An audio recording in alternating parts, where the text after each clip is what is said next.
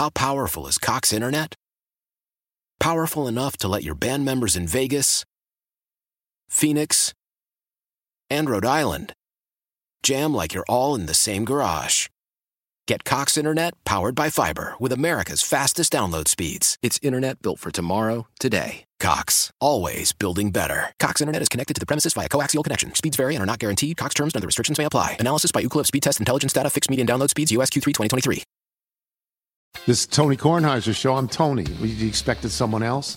So, what exactly is the show about? Hmm, I don't know. It's a sports show nominally. Football's over, but we're finally at a point where things matter in college basketball, and baseball season is on deck. Greatest three words in the English language pitchers and catchers. We have some of the best voices come on and explain what matters or what makes an upset, like Ryan does. Nine over eight. No, that's not an upset. No, yeah, it is, Bob.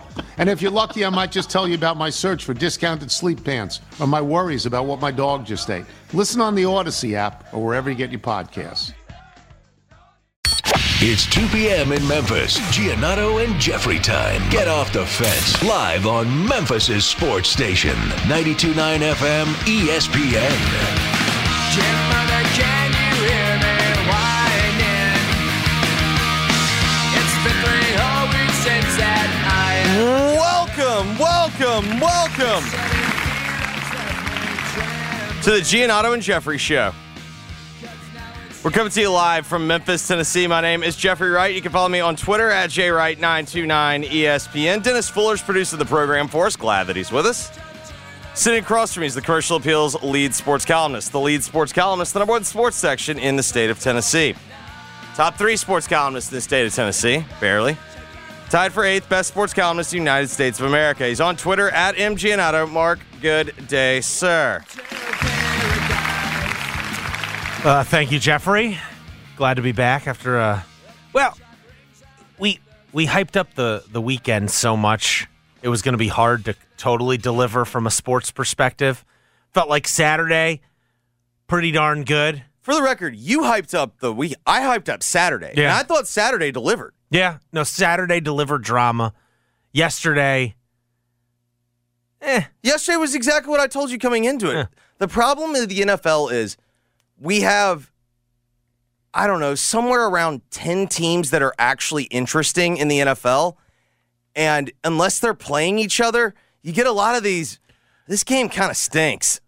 did Travis Kelce realize all this and make this? That's why he made this the weekend. Taylor, he invited Taylor Swift to a Kansas City Chiefs game. Spice it up a little bit. Did Travis Kelce ruin the Dolphins' performance? Oh, interesting. Oh, that's that's good.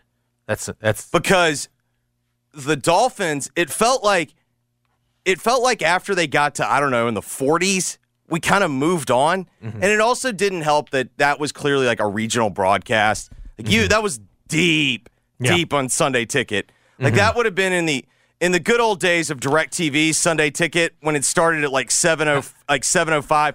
That one would have been the closest game to the three oh five game. Yeah. Well, it's the one where it's the one where back in the day, like your local your local sportscaster would serve as the sideline reporter. Correct. You know, yes. like, they, didn't, Yeah. they didn't. They wouldn't even bring in the national sideline reporter. They'd use a. Yeah. They'd use the local sportscaster. But, um, lots of overreactions to get to as a result of that. Uh, this this weekend f- full of uh, football and Jeffrey, we can hy- How do you, how do you factor in next weekend in terms of hyping it up? Because we do add the Ryder Cup into the mix this week. Yeah, our patriotism is on And, is on full. Like I I, I on- suspect attack. you know preview here. I suspect when we go to the tasting menu, this will be the first time all year where you'll be willing to cede a, a football TV to Ryder to Well- to something other than football. I mean, it, it kind of depends. But the thing that will be nice is because the Ryder Cup's in Europe. Oh, we're getting morning golf, aren't yes, we? Yes, correct. Oh, yes. So I don't have to watch. Yes. I don't have to pretend to watch game day and watch Oh, this is Corso good. struggle through the gonna- pick segment. This is this is going to be good. Correct. I think it'll be a good sports weekend. Well, um, we got a lot of overreactions to get to from college football. Uh, I, I I gotta get into this Travis Kelce Taylor. I'm I'm kind of obsessed with it. The story. It's weird. I don't I know. I think the biggest upset of I'm kind is of sheepish saying it. I'm kind of ashamed saying it, but I, I'm I'm all in on the Travis Kelce uh, Taylor Swift story. this has taken me by surprise because of the two of us, the one that knows way more about Taylor Swift would be me. And you're the one getting swept up in it. I'm Yeah. rolling my eyes at it. Yeah, no. Well, I, I, it's almost I'm watching it like pro wrestling. Like I don't think this is actually real. But I watch makes sense. sports like it's pro wrestling because one thing Vincent Kennedy McMahon taught me at a very young age Mark, life is professional wrestling. Everything is wrestling. Yeah, everything is wrestling. It's just a little more exaggerated. Correct. That's, that, yeah, that's Exact. Yeah. Um, but uh, 240 or so, Jason Munz will join us, the Tiger basketball beat writer for the commercial appeal. Uh, had a big official visit this weekend. Curtis Givens III, uh, former MUS player, now at Montverde Academy. He uh, had an official visit with the Tigers. Jason wrote about it, and we've got a big official visit this coming weekend. Billy Richmond III. A lot of thirds out there. Yeah, A lot of three another sticks. another local kid played at East, then transferred to Camden High School. Played with Dajuan Wagner's kid uh, last year, and uh, in the uh, in Camden, New Jersey, and uh, he's going to be on an official visit with Memphis this weekend. So we'll get Munz's thoughts on the Tigers recruiting, also uh, what he thinks about the schedule that got rele- you know, officially released in full with the conference games last late last week. We'll get Munz's thoughts later this hour. Three o'clock. Got our recap of the recap, our NFL primetime review. Um, boom. Boom felt like I did. Yeah, Boom was kind of. It wasn't the greatest primetime, but it also wasn't the greatest Sunday of NFL football. There was only so much Boom could do with this. And but I thought Boog delivered. I thought. I well, we got our we got our first rankings of the year. We Mhm. like got rankings of of players, you know, like top, top whatever. Well, no, he's been. The problem that I've had with Boog this year is I wonder if the internet got to him. There was nothing better when them than when Boog would say this Boog would say this guy's a top three player in the league and then name all five other guys that were top three players. Mm-hmm. That was the best. yes. Now it's a lot of one of the best young players in the league. No, we, we did get a top. We got a sneak preview. Chris Olave is Hmm. somewhere in a top ranking um, for Boog, but yeah, it was okay. But the one one takeaway, I didn't even realize this after tonight, after tonight's Monday Night Football games. As Boone pointed out, we'll only have three undefeated teams left in the NFL. That's how chaotic it's well, been. and also he he welcomed us. because we do so- have Philly Tampa. Someone's not going to be undefeated Well, it was after the first the Philly Tampa there- game we could- tonight. we could still have a tie. oh, that's true. Oh, good point. And we almost had a tie yesterday. Yes. We were sniffing. Yes. We were sniffing around hard for a tie Baltim- in Baltimore. wanted to tie. Yeah. yeah. At the, at the crab I think cake. the Colts did too, but Matt Gay just was hitting bombs. And then uh, we will get into the list. We'll get you ready for those Monday night football games. Um, and uh, yeah, so lots and lots to get to on today's show. Um, but wanted to start with college football because Saturday was the best day. Should we start? Let's start with the Memphis, Missouri game. All right. I was in St. I made the drive up to St. Louis uh, along with some others. Probably about there were 45 I think they announced the attendance at 45,000 at the uh, the dome at America's Place. Um, I would say at least if that's the true number, and I think it was probably a little less. At least 40,000 were Missouri fans. I was gonna say at least 42-5 maybe. like yeah, probably something. Yeah, there weren't that many Memphis fans, and something to keep in mind as you talk about you know like the the circumstances of this game, where it was supposed to be in Memphis and it got moved to St. Louis, um, and Memphis got a million bucks. Well, I don't think it's I don't think it's going to end up being they got a million bucks because if you look if you read through the details of it, like two hundred fifty thousand of it is what they would have gotten if Missouri had canceled the game. Like they got the cancellation fee that was in the original contract. Then 500,000 were guaranteed and then there was an additional $250,000 Worth of tickets. worth of lower level tickets and it looked like Memphis sold some, but there's I find it hard to believe they sold like given the crowd they sold $250,000 worth of tickets. Yeah, So it's I- probably less than a million I don't know what face value total. was, but it seemed to me like it seemed to me like they brought about someone on the Missouri side told me that they had they sold 39,000 tickets to that game. That was what that was what someone on the Missouri side told me and that about 20,000 of them were sold after, After they they, beat beat Kansas, yeah. after they beat Kansas State.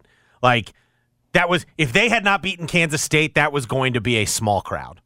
I yeah, think. that was going to be even more cavernous than it already felt. Yeah, and it was you know, I don't know, it was you know, it was as dated as I thought it. It was dated. That would that would be the best way to describe that dome at this point. It I wasn't horrible. I, like the turf was pretty bad. It felt like it was really I can't remember- old turf. I can't remember felt if I said it on even the show being down there. It looked bad on TV, but even just being down there on the field, it felt old. I just felt like watching it on TV, like watching it on TV, you could just tell like, oh, this feels like a very old cavernous dome that does not Yeah. does that does not host a lot of events anymore.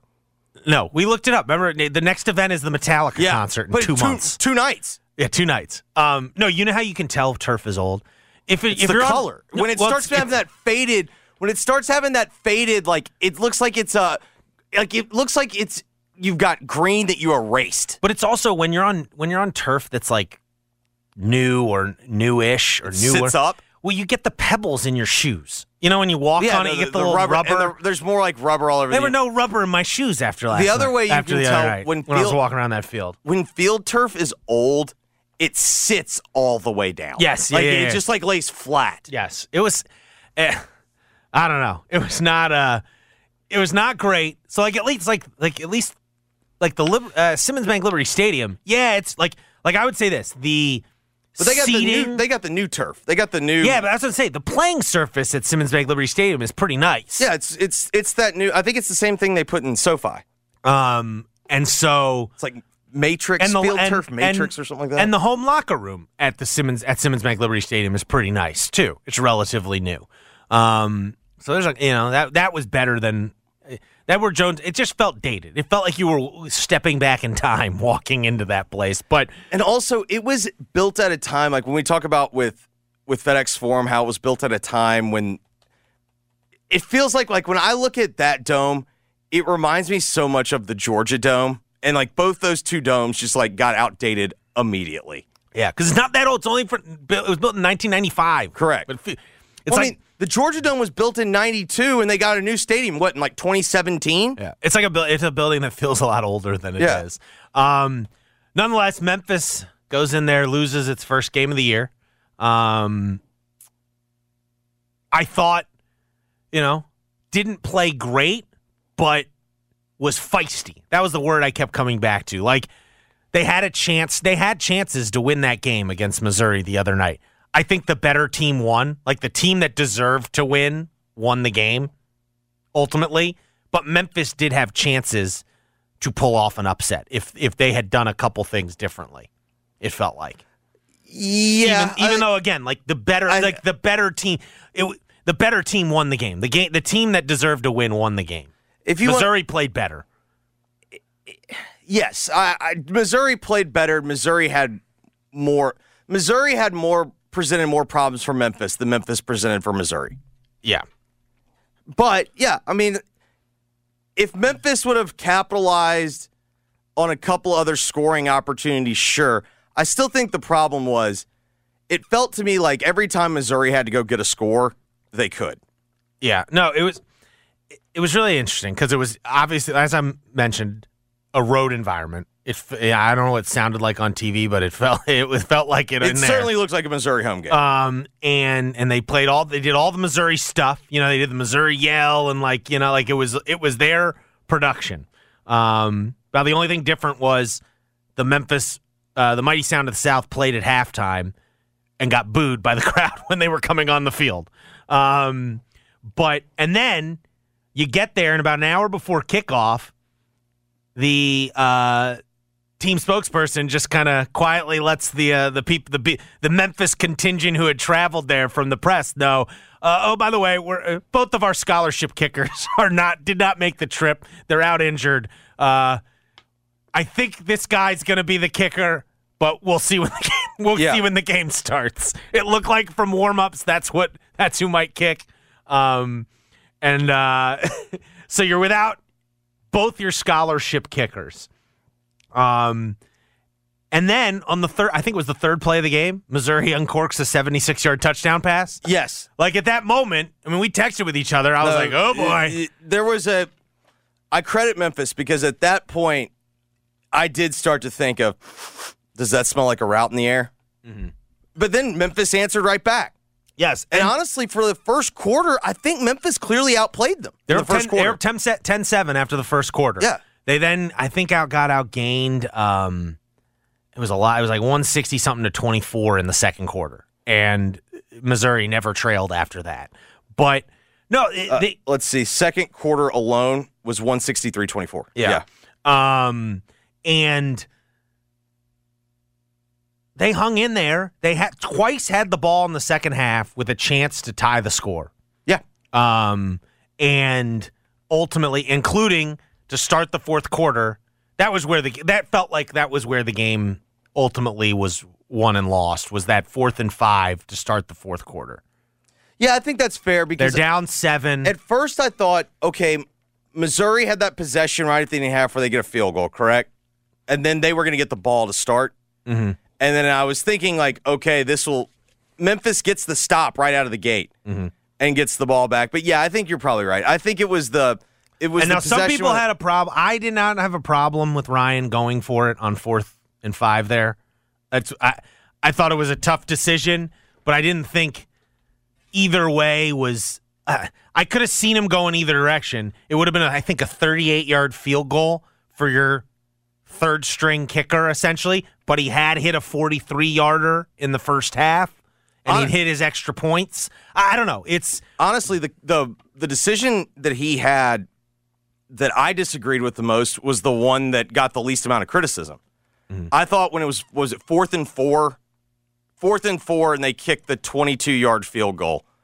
yeah, at the end, at the end of the game, towards the end, like with five minutes to go or something like right. that. Right. The hardest thing to get when you're down two scores is the touchdown. I thought they should have gone for the touchdown. With that said, Yeah, with 518 to go. because if you get the touchdown, you can conceivably kick it deep and get the ball. Like I, I feel like if that was a three point game, I felt like if it was a three point game, Missouri, you could kick it deep to Missouri, and Missouri would probably have tried to be a little bit more conservative on offense, mm-hmm. and you could have conceivably got the ball back. But that's the decision that I think is getting the least amount of criticism. Yeah. Yeah. Like I think if you put that into the decision bot, that would have spat out go for it. Mm-hmm.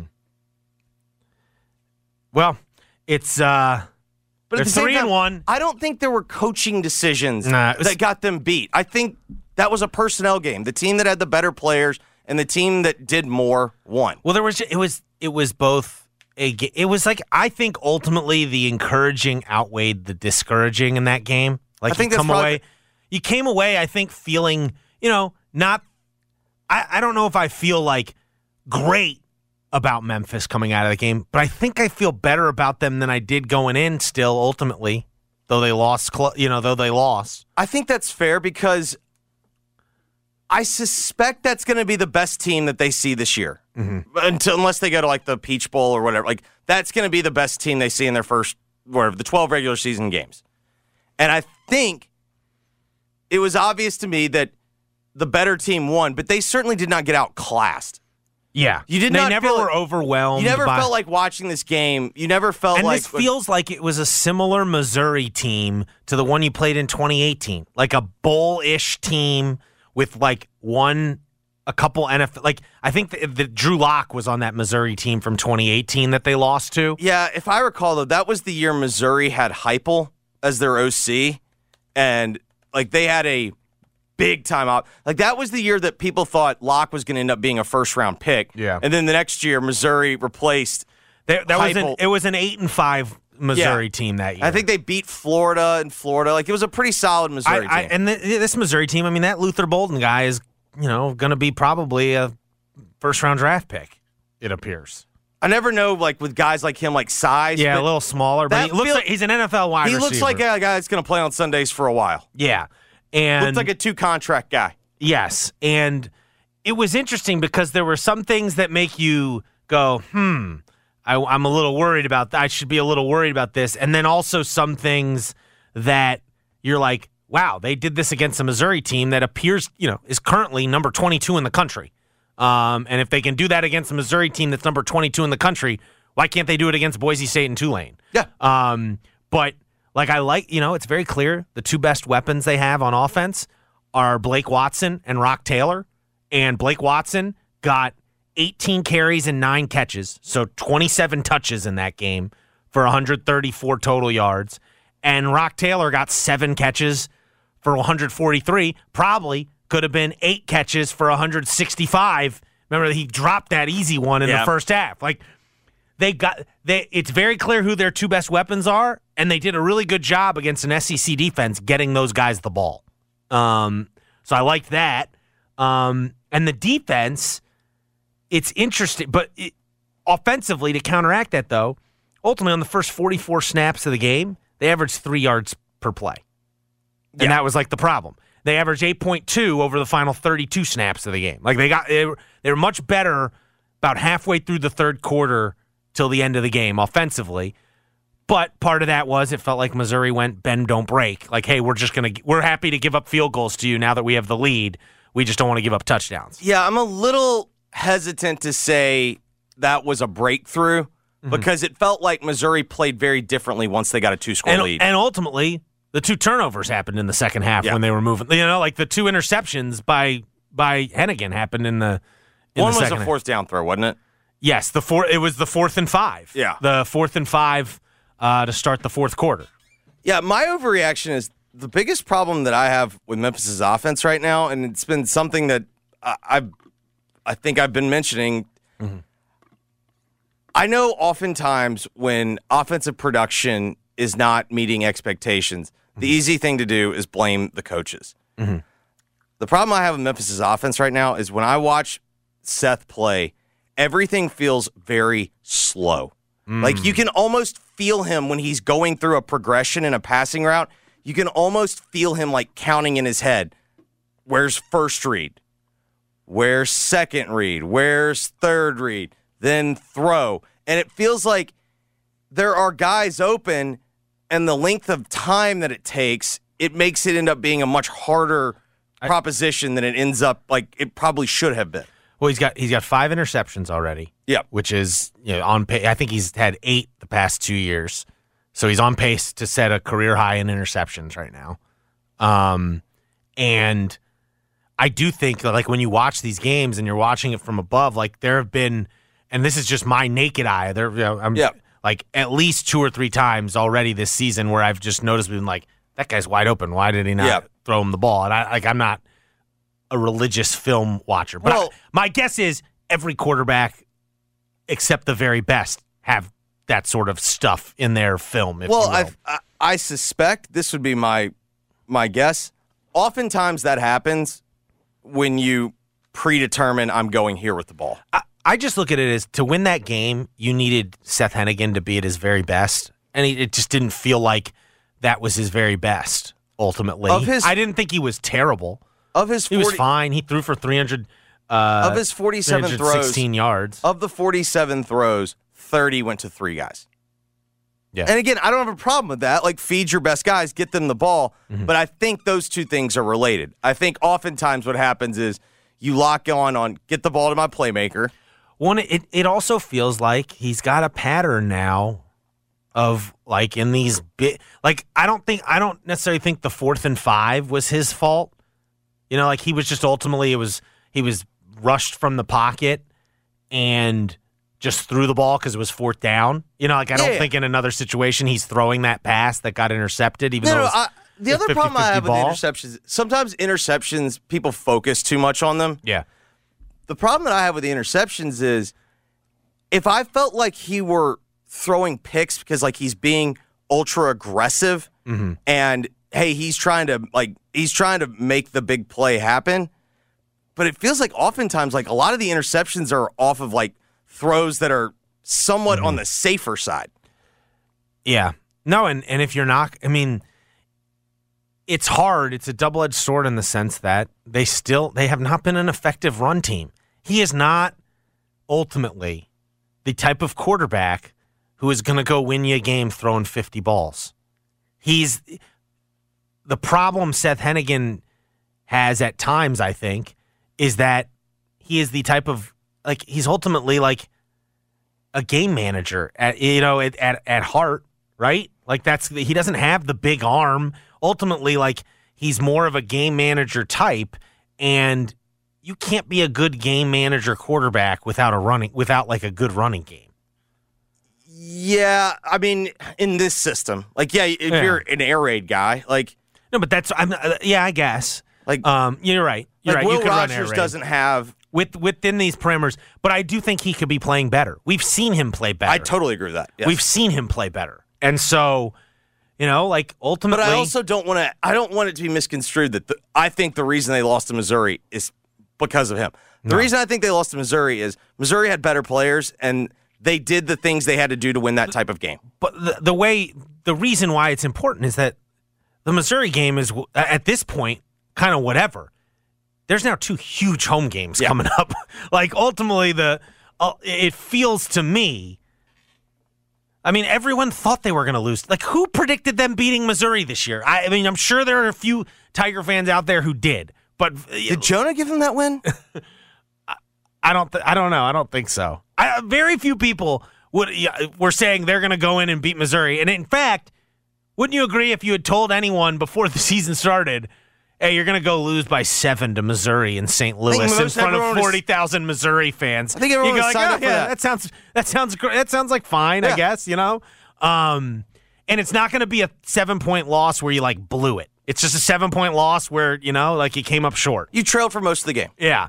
And uh, these next two are the most important ultimately. And now, I mean, I really think while the Boise game doesn't decide anything within the conference, just for the sake of like you came out of this Missouri game not with like a ton of momentum, but you didn't like put the brakes on your season. You know, like everyone can still have hope about your season coming out of that Missouri game. No, but Like- I also don't think you ramped up any anticipation either for this I Saturday. agree. You're like you kind of came you stayed out in neutral. Yeah, you, you stay- didn't. I don't think you took a step back. You didn't take a step forward.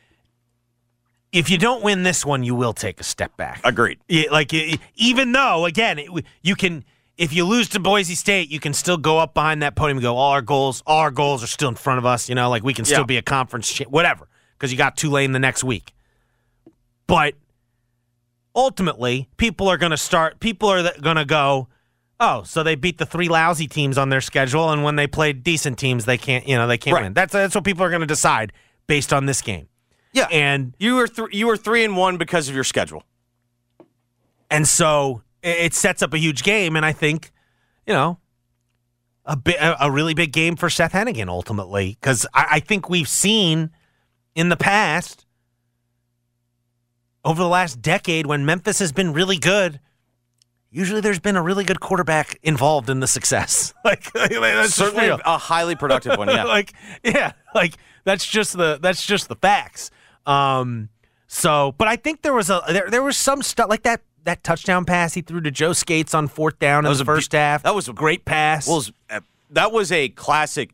Not only was that a beautiful ball, that's a really tough catch. He Like, over the shoulder, defender on you. That's a tough catch. That was a beautiful throw and catch. he had he had a few really nice throws, and I think what's a, what's apparent to me is I don't think any no one on this none of his weapons are as good as Calvin Austin was, but I do think I think they've upgraded their weapons They, they, it's the year. best weapon since that first team, and maybe the total because if you have like Sure. you go Roc, Blake Watson, DeMeer Blankumsee, and uh, and uh, Joe Scates, like all of them together, might be his best.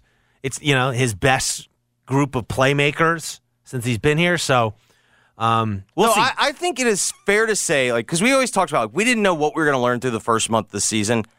I do think it is fair to say when they lost all their skill position players, Mm-hmm. it's probably for a reason. Yeah. The only, I mean, Priest Corn is the only. Yeah, yeah. In the moment, you went, well, like Priest Corn was the one who really that really hurt in Yeah. the moment, and that's the only one where you'd go. I know he's been hurt for Yeah. Ole Miss, but I think he played this past weekend for the first But time. he looked like he was still hurt. yeah, and so, um, but yeah, no, it seems like they're. It seems like they did. Well. I I said this last week. I think I think they did the best they've done in the portal since like the transfer portal became a thing under Ryan. I think it's very obvious they had more hits in the portal than they've had previously. more immediate hits. Yeah, impact I mean, guys. um, interestingly enough, Memphis S&P, S&P Plus uh, over at ESPN, the analytics rankings, pretty high on Memphis still. Has him 41, only three spots below Tulane and three spots ahead of Fresno State, who is the highest ranked group of five team as of this week. They're the only ranked group of five team as of this week. Um, Boise, number 61 uh, in the S&P Plus. yeah, it's still very early for. Yeah, it's it's it's kind of like KenPom. yeah. Yeah. yeah, It's like who knows? It's the two, the predictive stuff can get wacky. like Boise took it on the chin from Washington. Well, guess what? Everybody's been taking it on the chin from Washington. They played San Diego State this week. And I mean, watching that game, if Memphis is going to be able to stop the run, Memphis has a very good shot. Because the Boise quarterback, Taylor, was it Garner or something like that? He really struggles to like beat you with his arm. Mm-hmm. But they have a dynamic running game, and their tailback is legit. Mm. Interesting. Well, it was also, if we're to go, so huge games this weekend. We're going to talk a lot about the Boise State game throughout the week. Um, but it's also it was a big weekend for the Mike Norvell tree, just in general. Norvell gets the huge win over Clemson. Florida State can now, you know, it's the ACC's is there to lose. You know, theirs to lose. They are the they are the. I don't know if I would say I would give them the belt yet because you got to go out and win the whole. You know, you got to win the conference, win the title because there's a decent chance they'll play Clemson again, maybe. Although, eh, maybe maybe Duke because it's no divisions this year. Miami. Oh yeah, you're right. Um, They can play Miami again. yeah. Um, but so Norvell gets the big win again, uh, another big win in his career, another defining win in his career at the hands of a uh, crappy kicker on the other team. So kudos to kudos to Mike for being on the Yeah, winning. I put that though on Dabo. There's two things. Number one, shout out to former Memphis defensive coordinator Adam Fuller. He schemed mm. up a blitz when it looked like Clemson was going down to win the game, mm-hmm. and they're like take control. They're up seven. They're going down. Any type of score there. The way that Florida State was really struggling to move the ball, that felt like knockout punch. Fuller schemes up a blitz. Running back misses the assignment, blows the assignment. Klubnik just takes a massive shot, and it was the game changing play. The fumble return for the touchdown. And then, like, Florida State got into overtime. They sat there and said, What is our best chance? Mm-hmm. Let's chunk it up to Keon Coleman. And guess mm. what? Keon Coleman made plays while Dabo's on the other side playing for a field goal with a young man that is literally moving to New York City to go begin his, his career, not playing football. And they set it up for him to have that kind of kick. And it's just like that is coaching malpractice I gotta say though, Sean McDonough's call is fantastic. about the writers. Writers are on strike. oh, A Hollywood ending. The writers are on strike. It was almost a Hollywood. What would have been a Hollywood ending? Well, the writers are on strike. Yep. good stuff. Um, no, and then so you got Norvell as not probably not in the route you would have you would have predicted uh, when he first got the Florida State job, but like wouldn't you have said like those who were pro Mike Norvell would have gone, all right, give him till year four, maybe then he can challenge Clemson, and that's exactly what he you know that's Yeah, and everything also got tossed up because of COVID. Like, but, he, you but, know, I mean, like he, oh, yeah, he overcame more adversity at Florida State so far than he ever experienced at Memphis. oh yeah, totally. Like I- he basically had a mutiny on his first team. It felt like. Well, and even the second team had the same type issues. I think it's fair to say if I were betting on the next five years, would I rather bet on Clemson's future or bet on Florida State's future? I think I'd rather bet on Florida State's future. Yeah, because ultimately, if Norvell's not the coach there, it might be Deion. Somebody, you know what I mean? Like, Um, speaking of Deion, the other big story again, another Norvell. I, I don't know if he count. So it's interesting. I, I'm interested to see where ultimately Dan Lanning gets placed in terms of is he coaching a trees. Kirby guy? Is he a? It's uh, he, he was a GA at Alabama in 2015. That's what I'm saying. Is he part of like the Saban Kirby? Yeah. Is he a Norvell guy? Because Yeah. Norvell is the Norvell gave him his. He was with Norvell at Arizona State as a GA, and then got his first FBS assistant job here at Memphis under Norvell. Yeah. Um, but he had a big weekend. He he, he leaned into the eh, the anti Deion, anti-Colorado sentiment. Mm-hmm. I Um, would say Oregon in general did. Yeah, Oregon in general had the duck come out with the gl- with the hat and the gl- sunglasses off, on. puddles. Puddles. Everyone's focusing. everyone is focusing on. What did he say? He said we we, we play for wins, not clicks. Not clicks, And yeah. everyone was focusing on that, and everyone, of course, tried to make that into a racial thing, which is like the you're telling on yourselves. Like there's nothing about that. Like it was antagonistic towards a team that has been Yeah. very loud. if you want to say it was anti-Deion, it was very Deion most- specific. The most disrespectful thing that happened the entire pregame Mm-hmm. was Puddles coming out in the cowboy hat, and the sunglasses, and the boots. Yeah. That was the most disrespectful thing.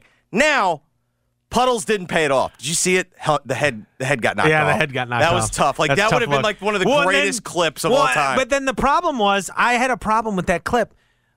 If you're the mascot there, the mascot just sprinted back You to- into no, the tunnel. you have to. That's the you don't rule. think you try and get the Nah, hat? that's the rule. You the got- rules y- because yeah. the kid, you don't want to. If you Yeah. fumble and you don't yeah, want, somebody else got to pick up that hat. That you got to get out of there as fast as possible. Okay. All right.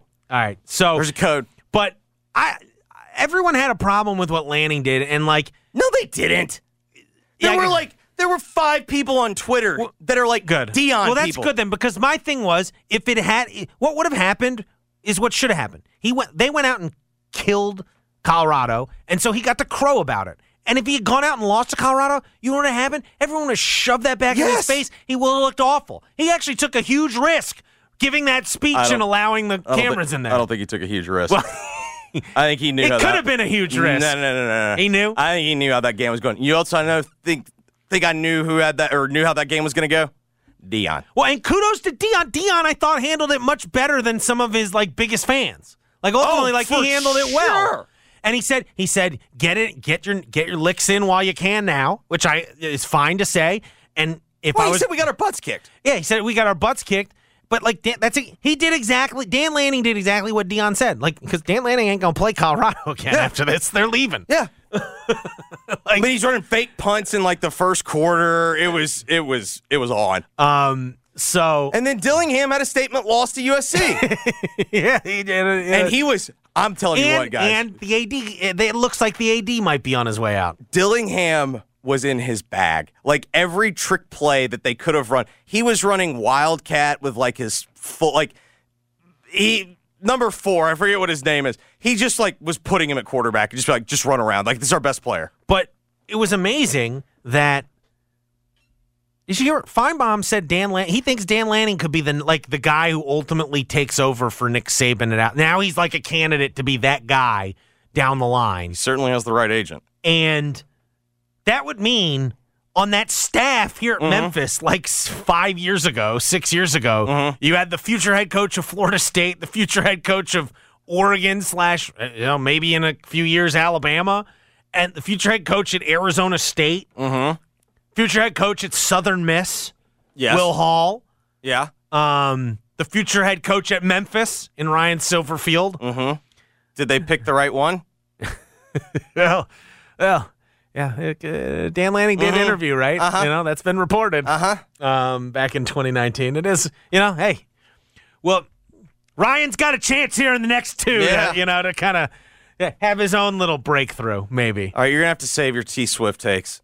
I'll save it for the list Okay. next hour. All right, when we come back, Jason Munz joins the program. Big recruiting weekend for the Tigers this weekend. Got another one upcoming. He'll tell us all about it when we come back, right here on Giannotto and Jeffrey, 92.9 FM, ESPN. Why? Why? If you have T-Mobile 5G home internet, you might be hearing this Why? a lot. Why? Every time your internet slows down during the busiest hours. Why? Why? Because your network gives priority to cell phone users. Why? Good question. Why not switch to Cox Internet with two times faster download speeds than T-Mobile 5G home internet during peak hours? Okay. Stop the whys and visit cox.com slash 5G home for details. T-Mobile prioritizes certain T-Mobile phone users over home internet users during times of congestion. This is Tony Kornheiser show. I'm Tony. You expected someone else? So, what exactly is the show about? Hmm, I don't know. It's a sports show nominally. Football's over, but we're finally at a point where things matter in college basketball, and baseball season is on deck. Greatest three words in the English language pitchers and catchers. We have some of the best voices come on and explain what matters or what makes an upset, like Ryan does. Nine over eight. No, that's not an upset. No, yeah, it is, Bob. And if you're lucky, I might just tell you about my search for discounted sleep pants or my worries about what my dog just ate. Listen on the Odyssey app or wherever you get your podcasts.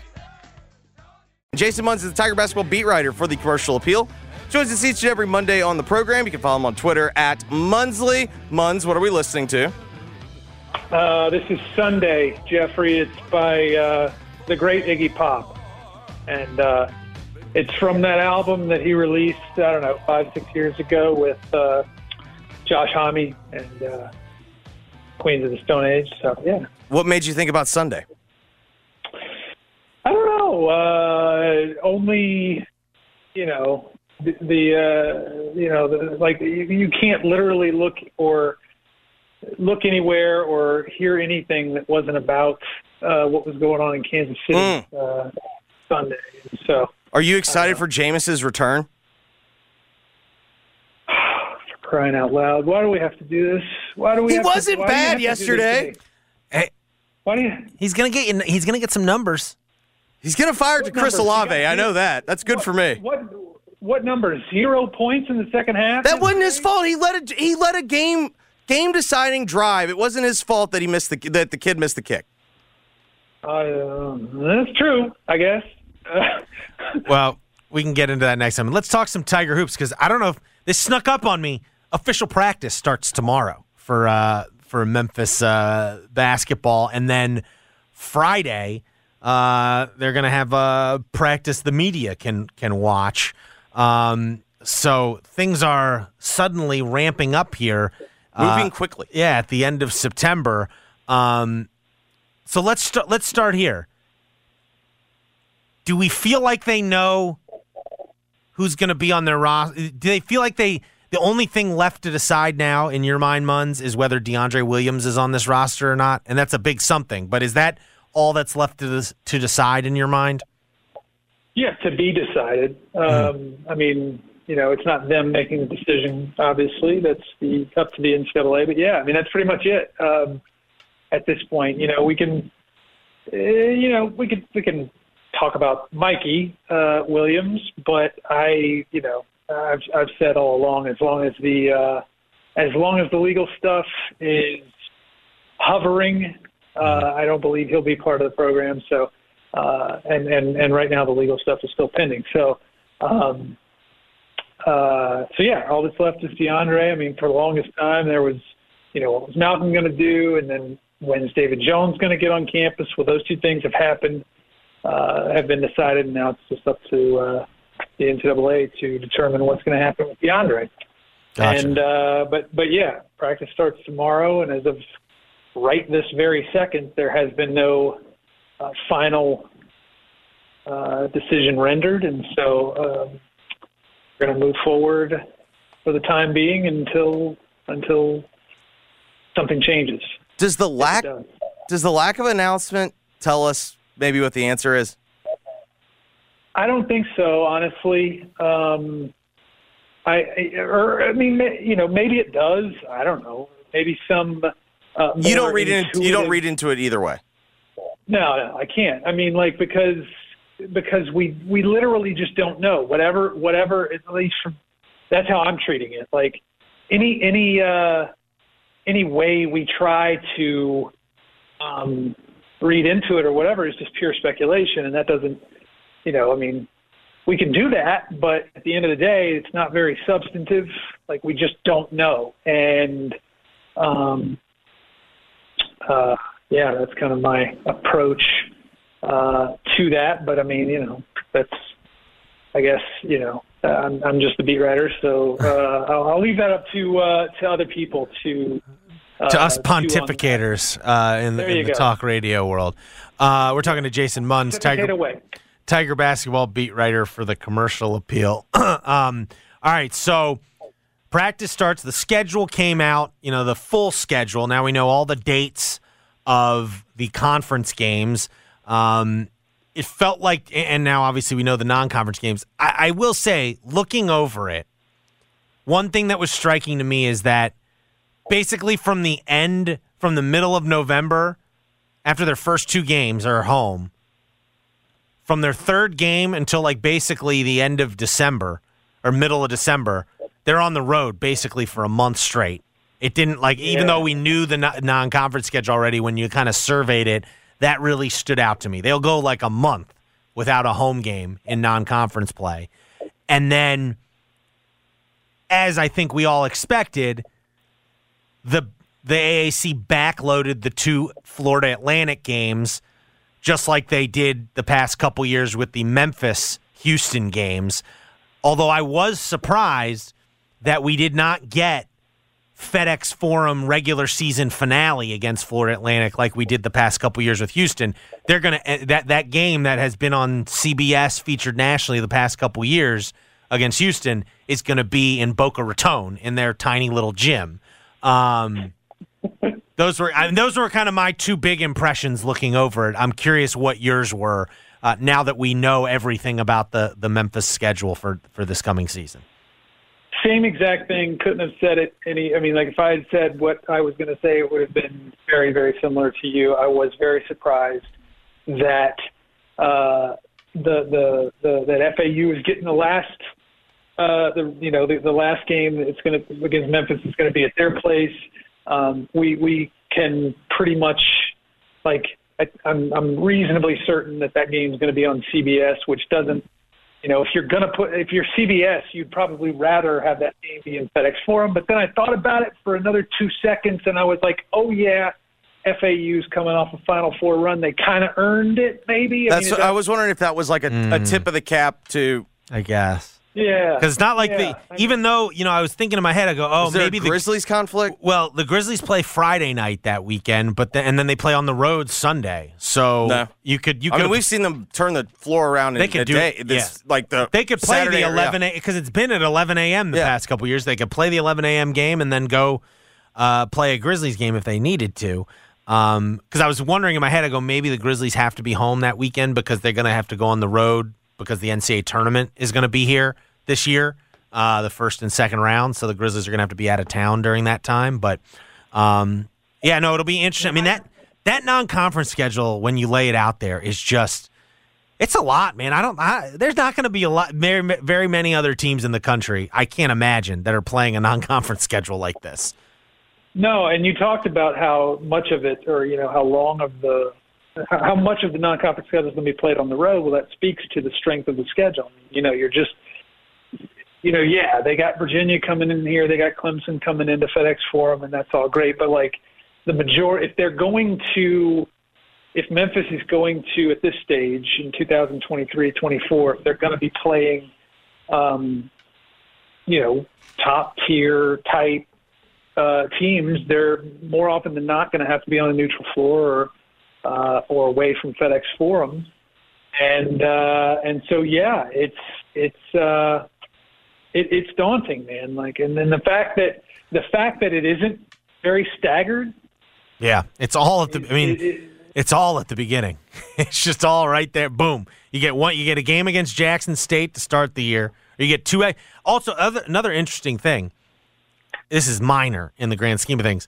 The exhibition games are really close to the start of the regular season. Yeah. Whereas in previous years, it's kind of they, they've played like one exhibition game like three weeks before the season starts, and then another one a week before. You know, like it's been it's been this time that it's like two right before the season starts. I, that that's different, and it, I, I, think it feels right. You know, like you can really get in a rhythm uh, going into those first couple games because by the third game you're gonna have to hit the ground running. And oh, by the way, we we we we kind of overlook it, but the first three games of the season, Penny's not going to be coaching right? Um, including yeah. the Missouri. The Missouri game is the one that will matter. Um, that he won't be coaching in. Um, so and just the whole dynamic of the schedule in terms of this is a new league. like I feel like we're we're not going to exactly know how the like NCAA tournament selection committee is going to view this version of the AAC exactly. And and even this year, it's going to be a little bit of an outlier because who knows if Florida Atlantic will ever be this good again. But everyone outside of Florida Atlantic, I'm very uh, curious as to how they will be judged this year because um, it feels like Memphis and Florida Atlantic people view them as like clearly good teams. Um, but it's everything below. Like, what do they think of Wichita State and Tulane now? Now that the league, now that you've also got UTSA and um, Rice at the bottom of your league. Um, what do they think of?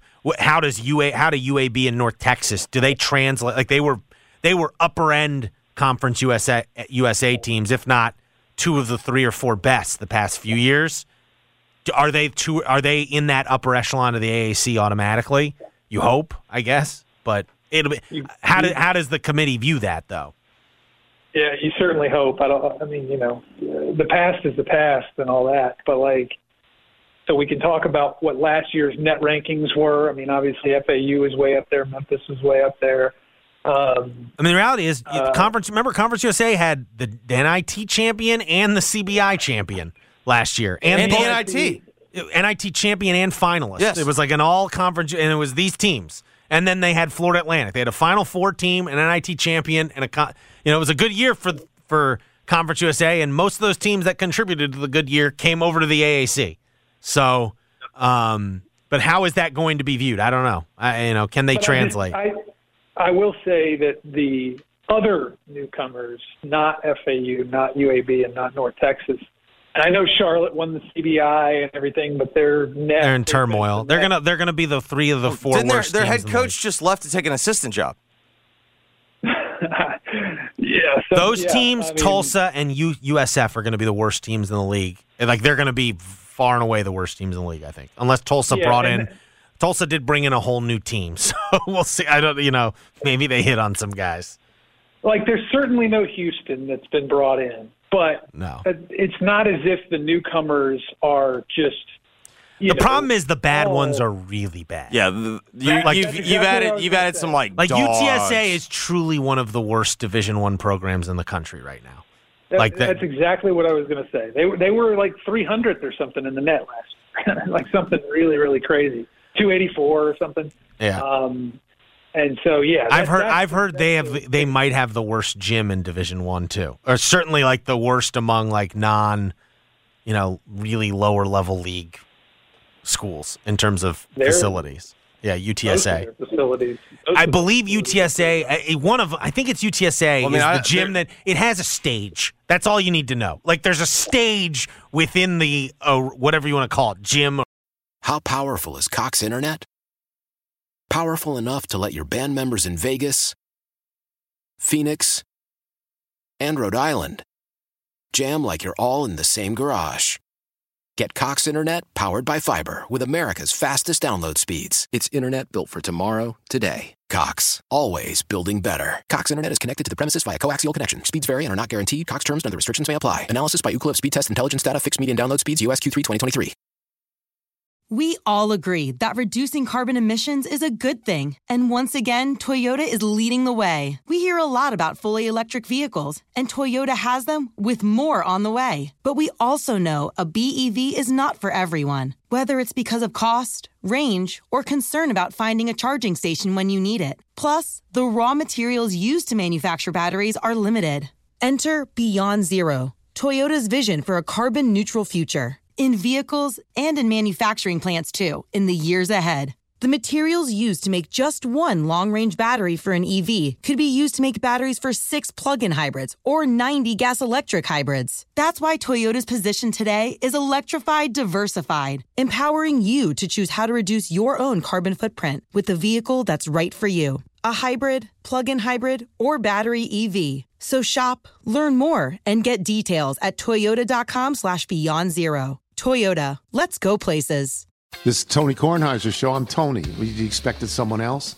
So, what exactly is the show about? Hmm, I don't know. It's a sports show nominally. Football's over, but we're finally at a point where things matter in college basketball, and baseball season is on deck. Greatest three words in the English language pitchers and catchers. We have some of the best voices come on and explain what matters or what makes an upset, like Ryan does. Nine over eight. No, that's not an upset. No, yeah, it is, Bob. And if you're lucky, I might just tell you about my search for discounted sleep pants or my worries about what my dog just ate. Listen on the Odyssey app or wherever you get your podcasts.